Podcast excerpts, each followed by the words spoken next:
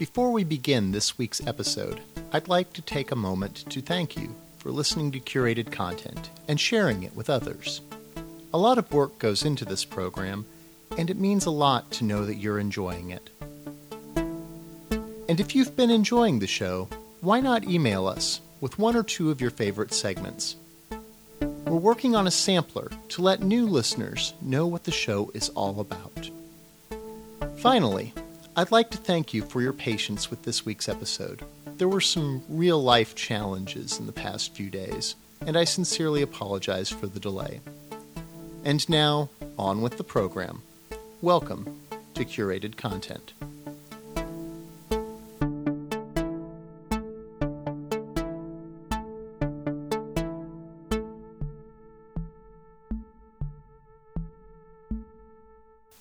Act 1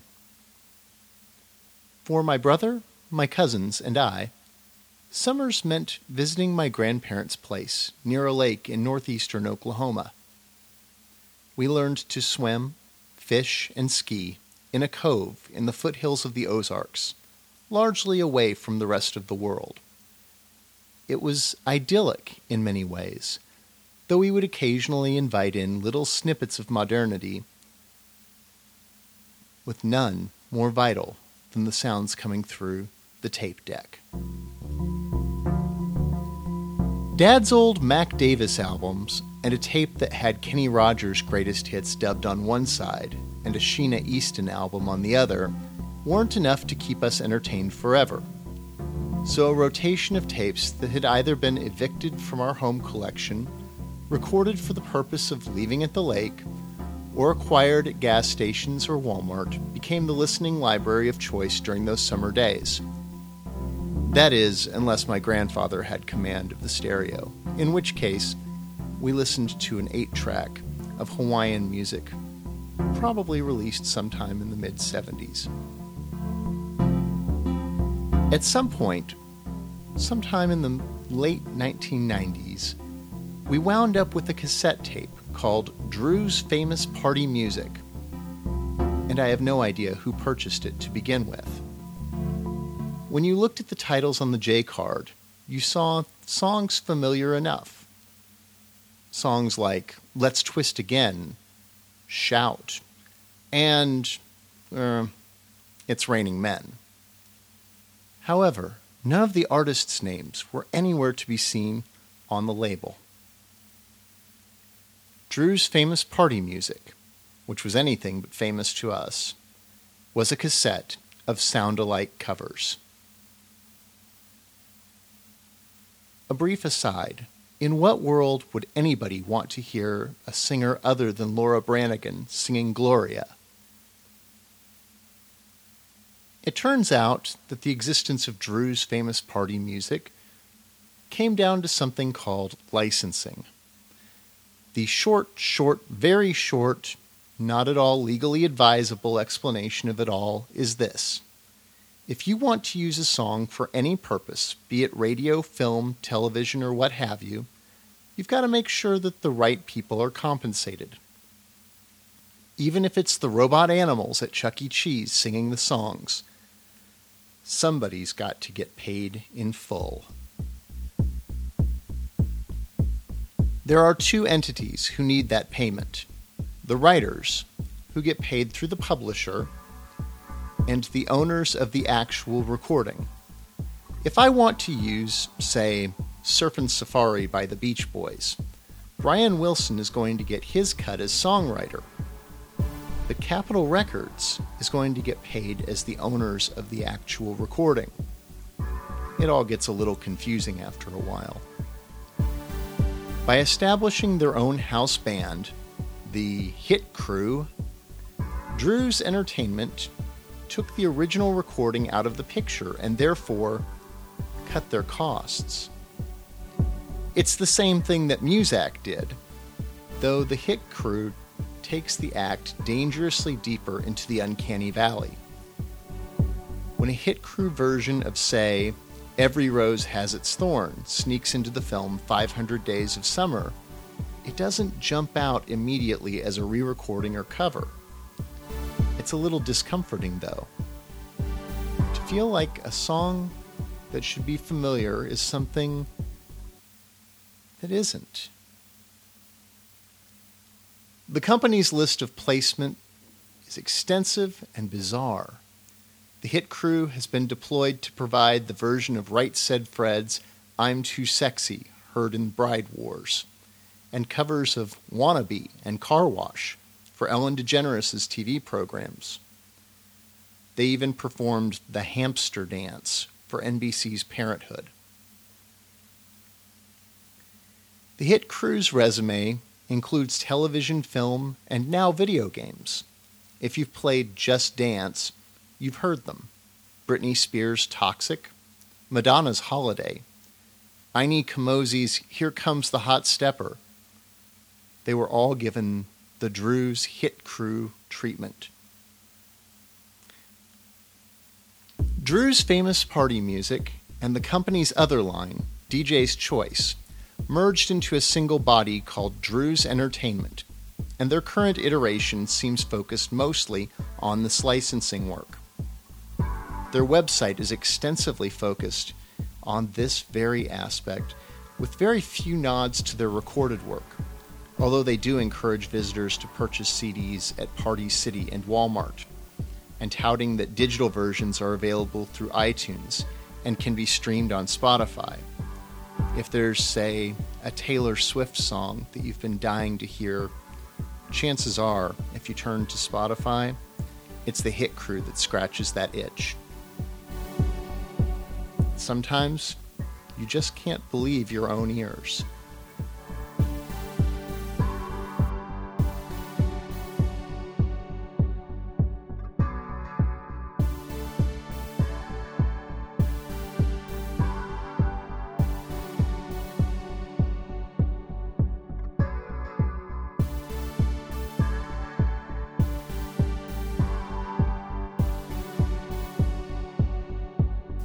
Act 2.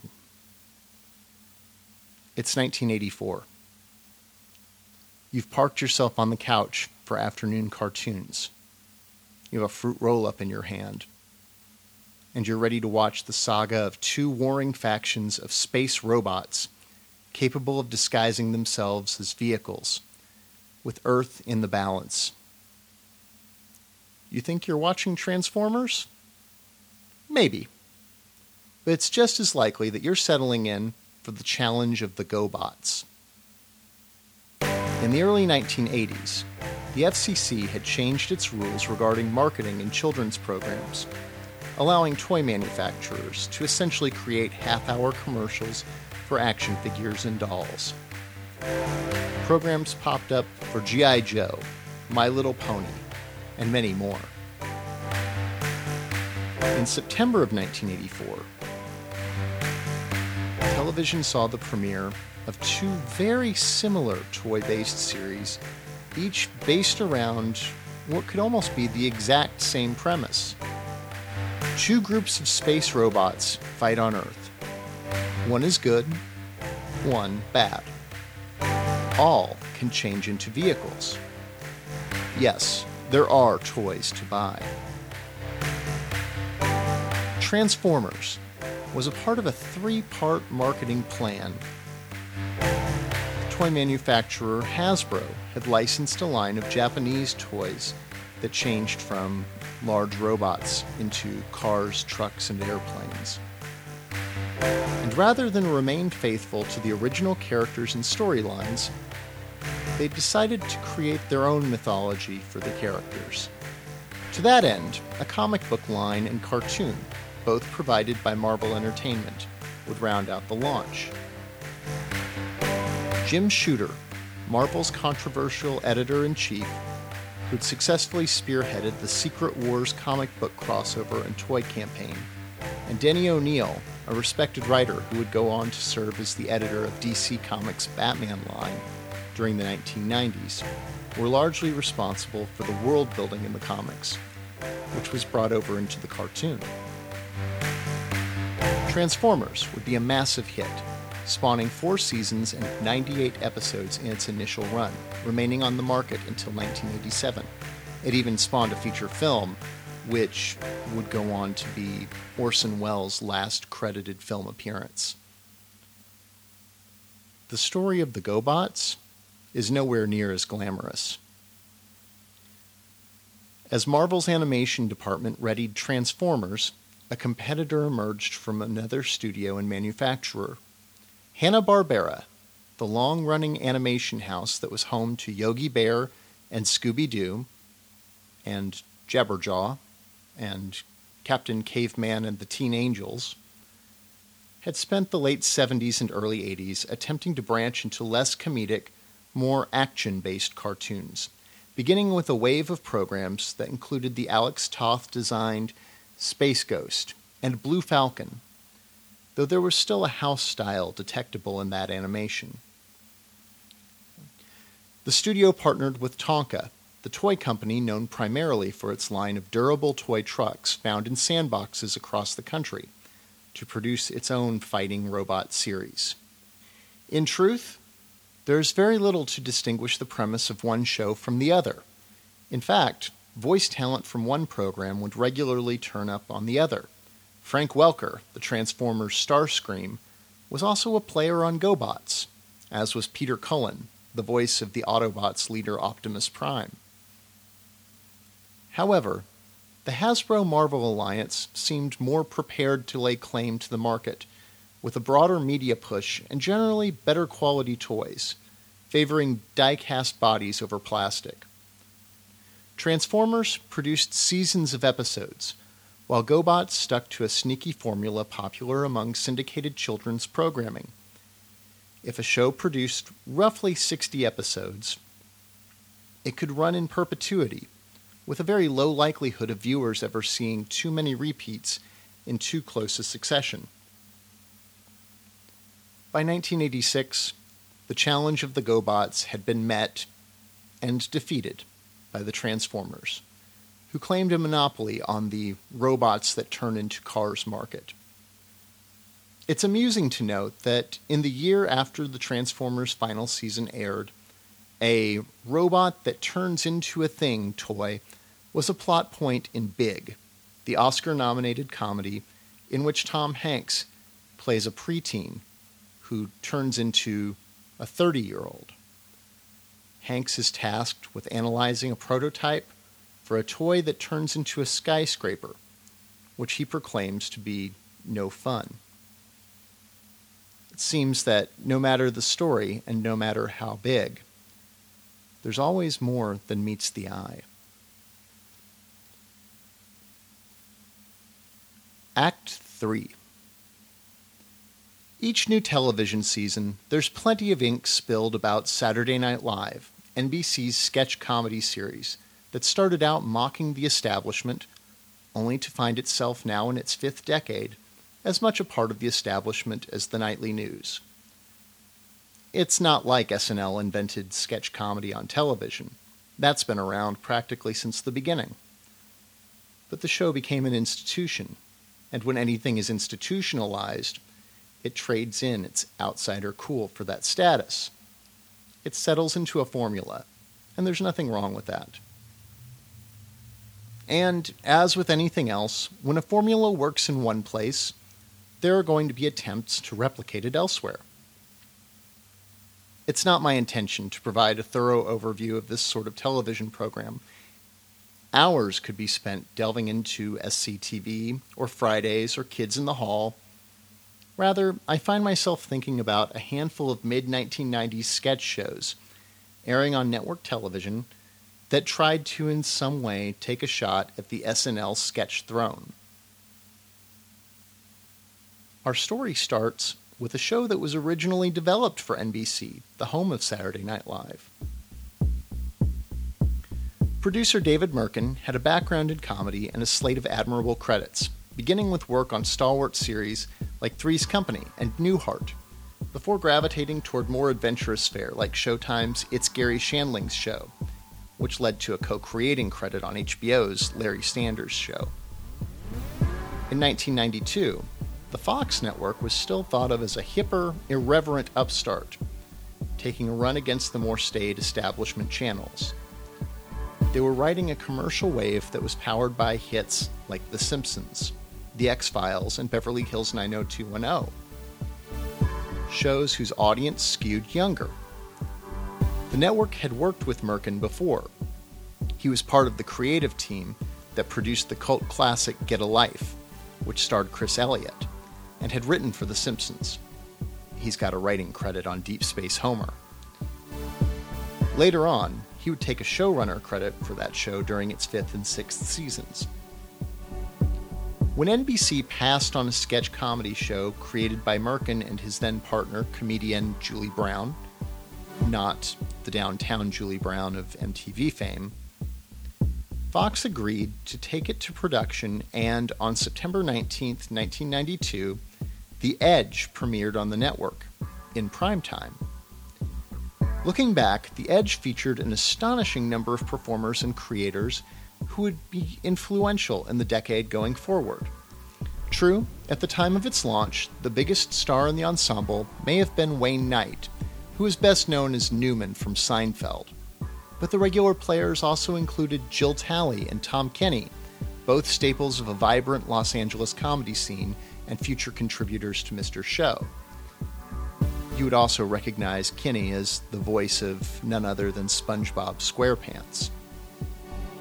The Edge also featured writing by Charlie Kaufman, who would earn acclaim as the writer of Being John Malkovich and Adaptation, and a roster of regular guests that included Alan Ruck, that's Cameron from Ferris Bueller's Day Off, and future Bridesmaids director Paul Feig. And did I mention that The Edge also featured Jennifer Aniston as a series regular.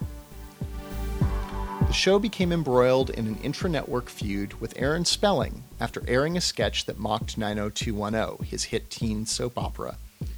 And Mirkin left the show, reportedly as a result of the Spelling feud. Mirkin's position was that he left in a budget dispute, though he did return to produce the series' final episode, a clip show that closed out the run in the spring of 1993. 20 episodes filmed, 18 aired, shuffled into the mists of time. Knight would go on to co star in Jurassic Park, one of the highest grossing films of all time, before taking a series regular role on NBC's Third Rock from the Sun. Meanwhile, Aniston was offered a cast spot doing sketch comedy on none other than Saturday Night Live she turned down that offer in order to take a role in the pilot episode for an ensemble comedy called Friends. I hear that worked out for her.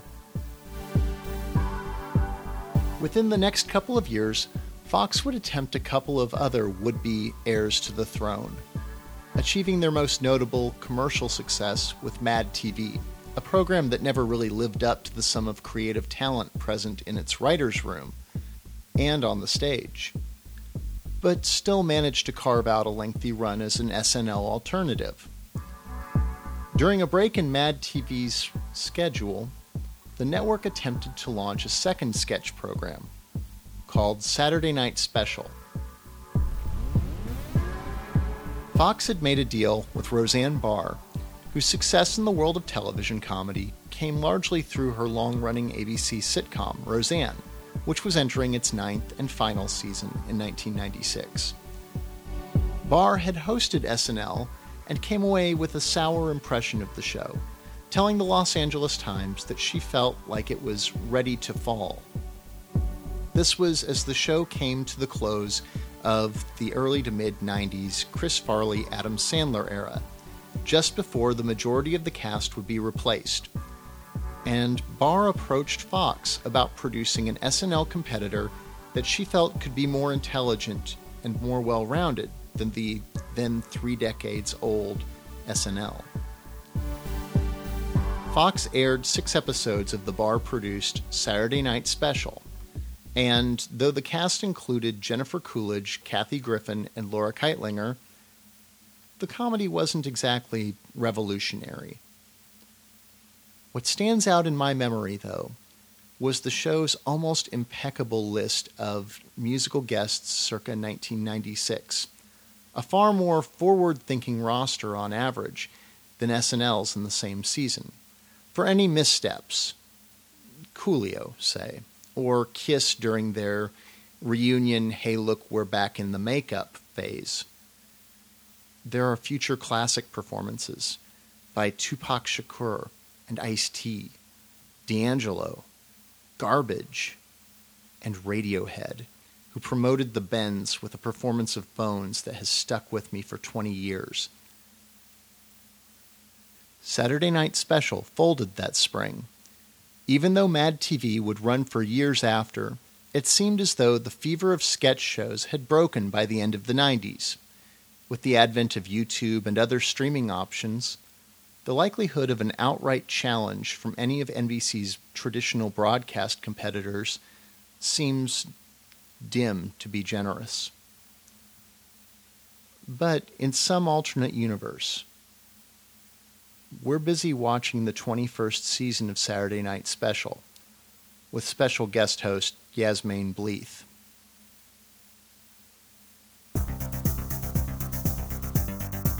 Today's episode was written, produced, recorded, and edited by Michael Ross, whom you are listening to now. He also performed our interstitial music. Find new episodes of curated content every week at iTunes, Stitcher, and Google Play. If you like what you hear, please rate and review us. Your feedback is valuable, and your ratings help others find us. Visit our website at modernsuburbanite.com slash modsub, where you'll find archived shows, show notes, and information about other projects. You can also choose to support curated content through our donor portal. Every little bit helps. Learn more at the website. Connect with curated content on Twitter, where we are at Content Show, or reach us through email. Our address is curatedc at gmail.com. We'd love to hear from you. Join us next time for more dives into half remembered material and the unexpected threads running through our brains and coding. This concludes our visit to the mixed up files deep in the memory banks. Be well and stay curious.